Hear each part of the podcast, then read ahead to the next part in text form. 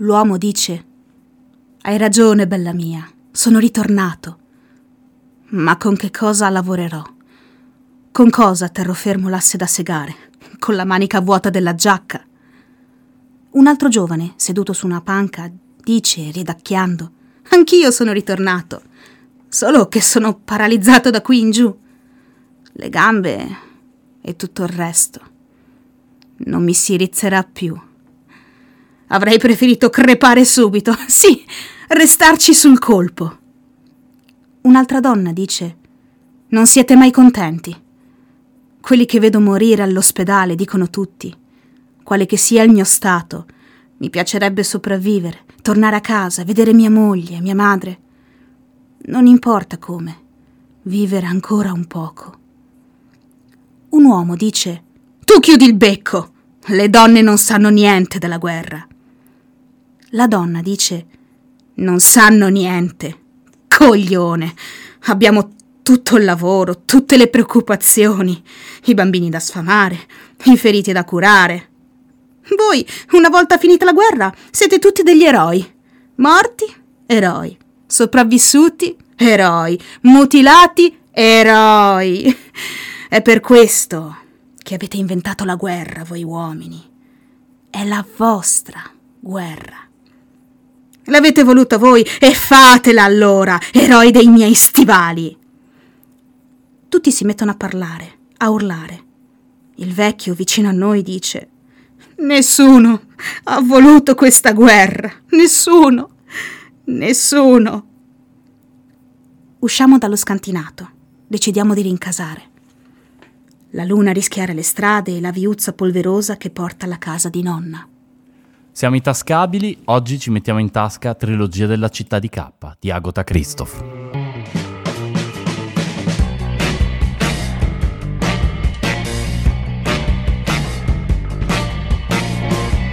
care about sunny days. Gonna keep me outside right on the shade. You're gonna keep me outside right on the shade. It's gonna be like this, and that's right, that's okay. Is that Bentrovati a questa seconda puntata di Noi siamo i Tascabili, siamo sempre Cecilia Passarella e Simone Casciano e come vi dicevamo oggi abbiamo un nuovo libro da mettere in tasca.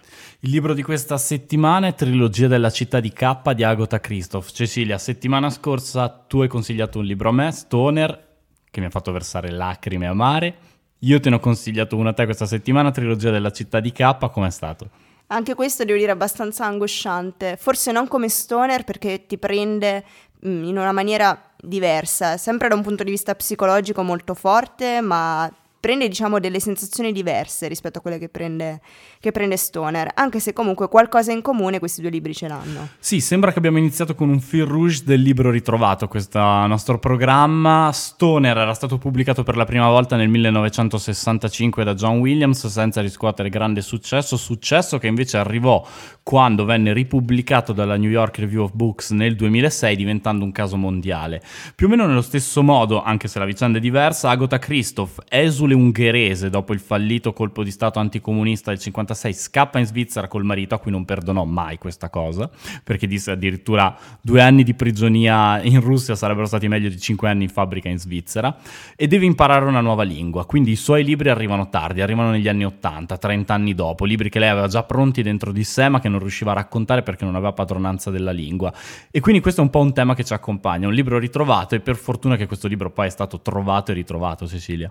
Trilogia trilogia della città di K, infatti, è, appunto come dice lo stesso titolo, una trilogia che si compone dei libri Il grande quaderno, La prova e La terza menzogna, tutti incentrati sulla storia di questi due gemelli. Infatti il titolo originale in francese è Storia, trilogia dei due gemelli. Esattamente, e la figura dei due gemelli è centrale all'interno del libro perché centrali sono i temi dell'identità, dell'uno e del suo doppio, tanto che il primo libro, il grande quaderno, che racconta la fuga dalla città dei due gemelli che vanno a vivere in campagna, è tutto raccontato con la prima persona plurale, con il noi dei due gemelli che scrivono su questo grande quaderno. Cecilia, tu l'hai letto per ultimo, sei quello che ha anche in mente in maniera più fresca quello che è la lettura, che effetto ti ha fatto leggere un intero libro raccontato per capitoli, come se fossero veramente i capitoli di un compito a casa di due gemelli? Gemelli che raccontano in prima persona plurale usando il noi. Sai, ti dico che a primo impatto mi ha ricordato un altro libro che ho letto che è scritto in seconda persona singolare che è un uomo della Fallaci, magari potremmo avere tempo di parlare anche di quello. E d- no, va bene, Simone mi dice di no, facciamo finta di non averlo visto. Fatto sta che è interessante perché il, appunto diciamo che il primo libro, Il Grande Quaderno, si apre proprio con l'arrivo dei, dei gemelli di Lucas e di Klaus um, dalla nonna, perché? Perché sono in guerra. Infatti il libro è ambientato durante la seconda guerra mondiale, durante e dopo la seconda guerra mondiale i ragazzi fuggono dalla loro città natale per arrivare alla città di K, che è appunto dove vive la nonna, la madre della madre. Esattamente, e ci sono alcune cose particolari. Tu hai detto ambientato durante la seconda guerra mondiale. È giusto, però i riferimenti temporali nel libro non esistono. La città si chiama città di K. Le parti in gioco, i due fronti che si confrontano in questa guerra non sono chiari. La stessa nonna sembra quasi più una strega che una nonna e tutto il modo in cui viene raccontata la storia la fa sembrare poco reale e molto più simile a una favola nera ed è una delle cose speciali soprattutto del primo libro della trilogia. Anche e soprattutto perché ci sono dei riferimenti che non sono chiari, cioè per esempio noi sappiamo che il libro è ambientato in un paese che sembra un paese europeo, anche se andiamo a leggere un po' in giro dice che è ambientato in un paese dell'est, ma in realtà non è per niente chiaro, potrebbe anche essere la stessa Francia, potrebbe anche essere l'Italia. Si parla di due lingue diverse, quindi si capisce che si attraversa una frontiera per passare da un posto all'altro dove esiste un dominato e un dominatore che parlano appunto lingue diverse e la guerra in realtà non è neanche chiaro se sia esattamente la seconda guerra mondiale, perché neanche questo ci è detto, sono tutte cose che circa intuiamo. Quindi passiamo da un'ambientazione mh, imprecisa, fosca, a una storia che è altrettanto scura e sicuramente molto, molto struggente.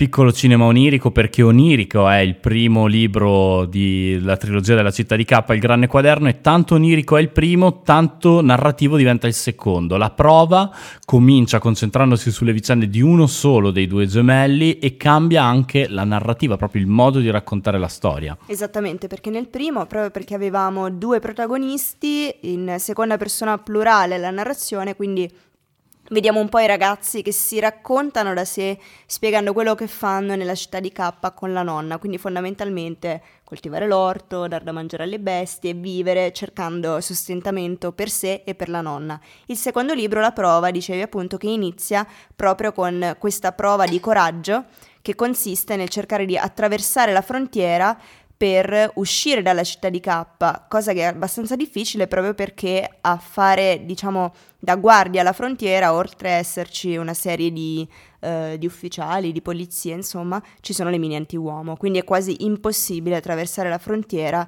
senza saltare su una mina, motivo per cui riusciranno a trovare un espediente, espediente che io vorrei spoilerare ma che Simone mi ha proibito di farlo. Assolutamente, perché tanto Stoner che vi abbiamo raccontato una settimana fa poteva essere spoilerato perché la vita veniva raccontata nel primo paragrafo del libro e poi il bello era tutto quello che ci girava intorno, tanto invece Trilogia della città di K ha dei segreti nascosti all'interno del libro che vanno scoperti da solo e che non vi possiamo raccontare.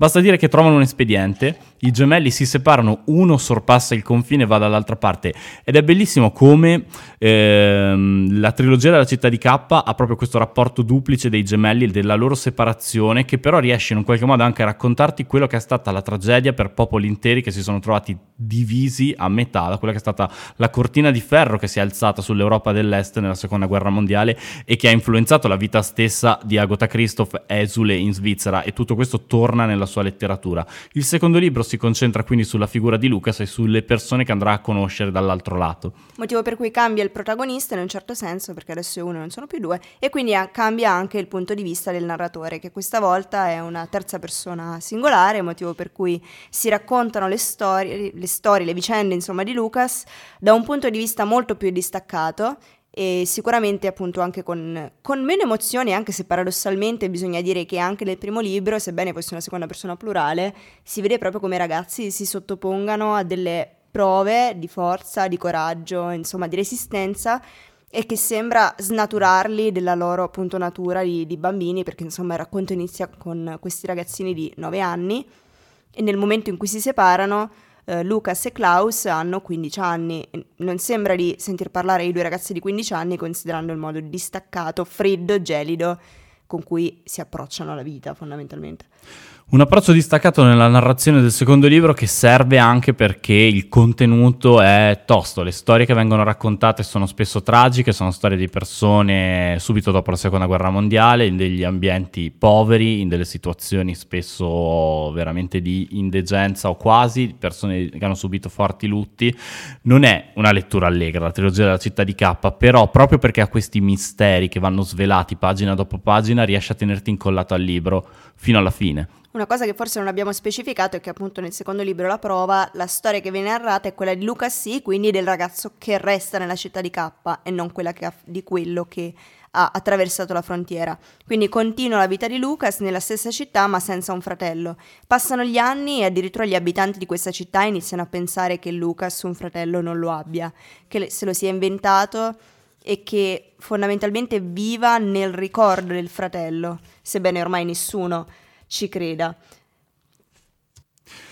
Infatti questo dubbio che ti inizia ad assalire all'interno del secondo libro non è solamente il dubbio dei paesani della città di K, diventa anche il dubbio del lettore. Quando è stato il momento, Cecilia, tu che hai finito di leggere da poco il libro, il momento in cui ti sei chiesta ma sono due gemelli o è solo uno? Eh, in realtà ci sono arrivata già ormai, è arrivata al terzo libro.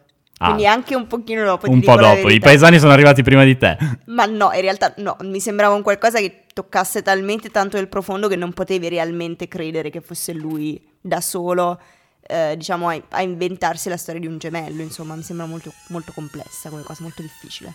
Però poi il dubbio è cresciuto.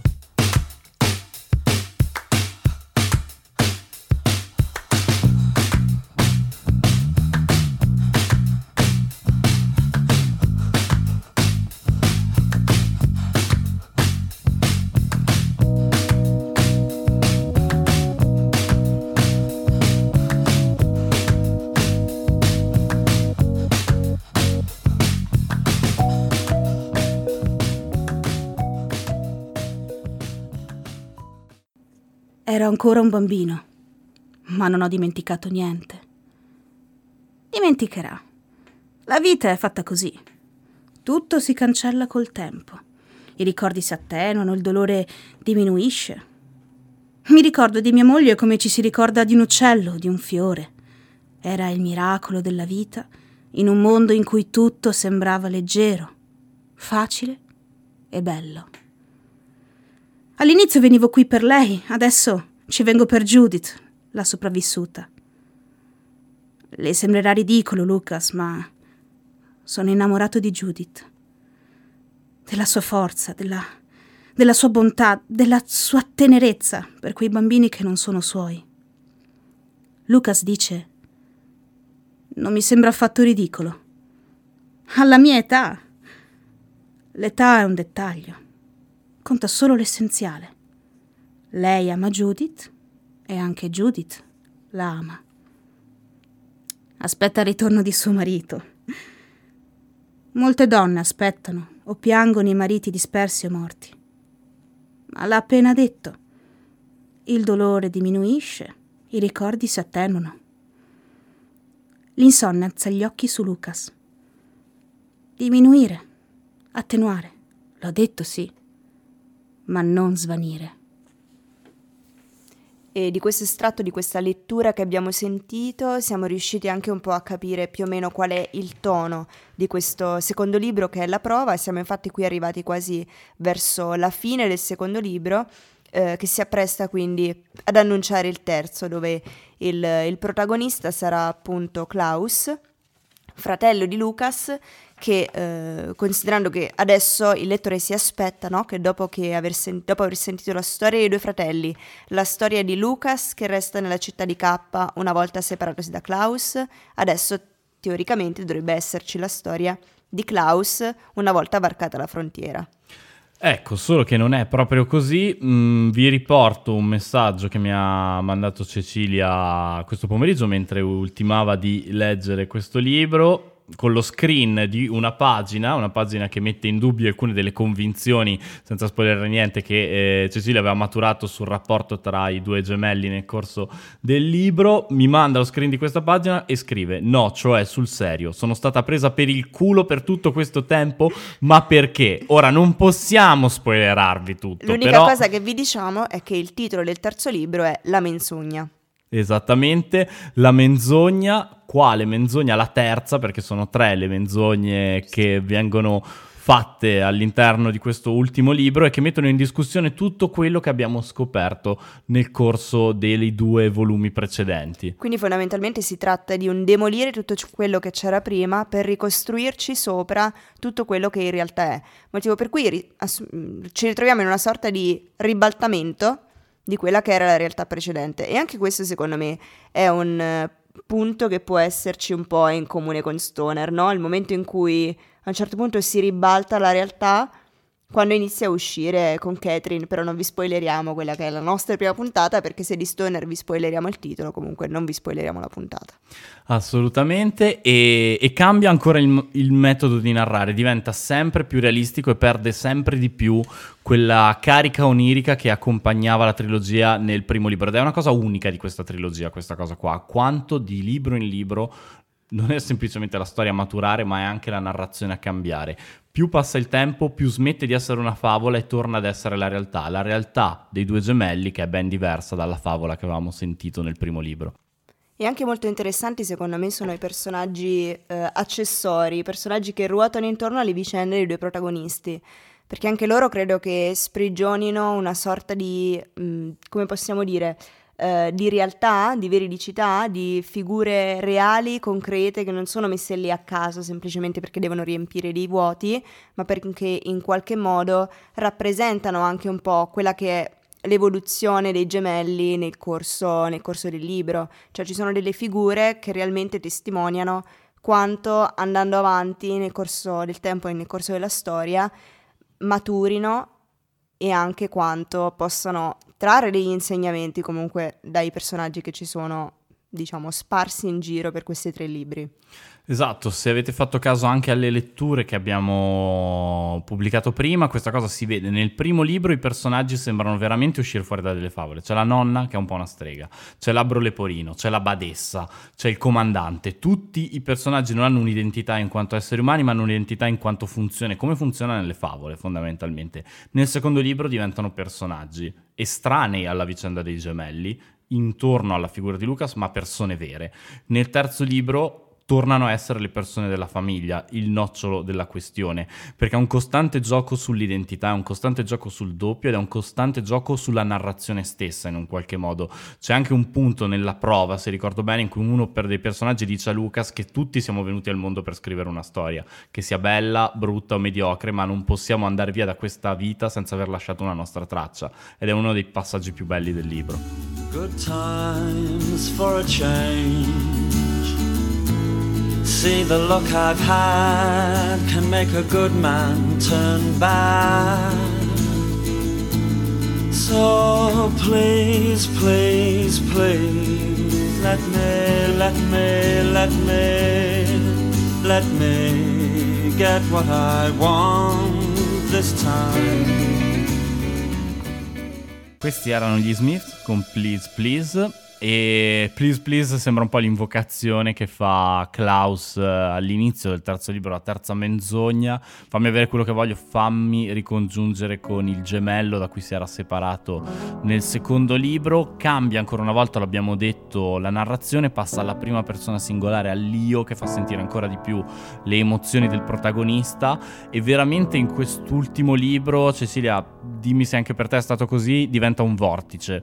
Il primo libro sono una serie di storie singole, come, no? Sono i capitoli di un quaderno. La prova è una lunga prova e veramente la vivi così con un ampio respiro di questo uh, aprirsi al mondo dei due gemelli, di un gemello anzi che entra in contatto con varie persone.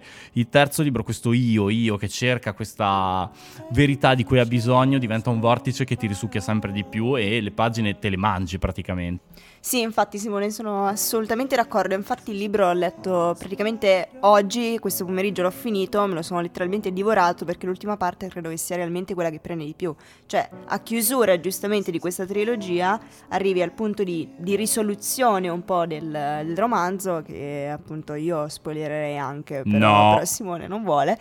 Quindi noi sentiamo il, il ministro contro lo spoiler e, e decidiamo di chiuderla ecco, in maniera abbastanza neutrale. Secondo me comunque la conclusione non vi lascerà delusi. No, diciamo che mh, mm, con una dichiarazione approvata dal Ministero contro gli spoiler si può dire questo. Ci sono molti libri nei quali cerchi di arrivare all'ultima pagina per scoprire la verità. È un classico dei gialli, dei thriller, però spesso e volentieri prima non viene costruito un mistero così interessante e che coinvolge dei personaggi a cui sei così legato da voler arrivare disperatamente a quell'ultima pagina. È questo che rende unica la trilogia della città di K. Non si tratta di scoprire chi ha ucciso Mr. Williams, non si tratta di scoprire chi è il cadavere nascosto nel pozzo come può essere in qualche altro libro.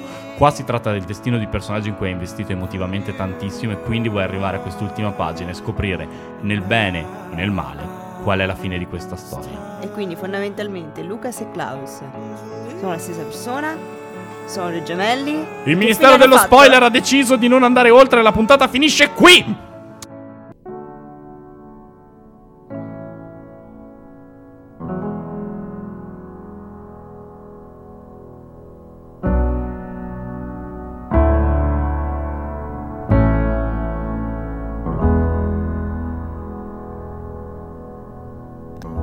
Alla grande. Cazzo leggiamo per settimana prossima? allora, questa sarei tentata, di, sarei, sarei tentata di lasciarla, devo dire questa. Comunque siamo giunti al termine anche di questa seconda puntata di Tascabili. Simone, avevi qualcos'altro che volevi dire ai radio lettori, ascoltatori che poi leggono, quindi radio ascoltatori lettori? Poi pensavo che avessimo chiuso prima con, con la canzone. No, no, chiudiamo adesso. Chiudiamo adesso. Ehm... Che ci vediamo la prossima settimana, sempre venerdì prossimo alle 23. Fateci sapere se avete letto Stoner o la trilogia della città di K sui nostri canali social, Instagram, Facebook e anche Twitter. Adesso anche Twitter. Ci vediamo la prossima settimana solo su Samba Radio.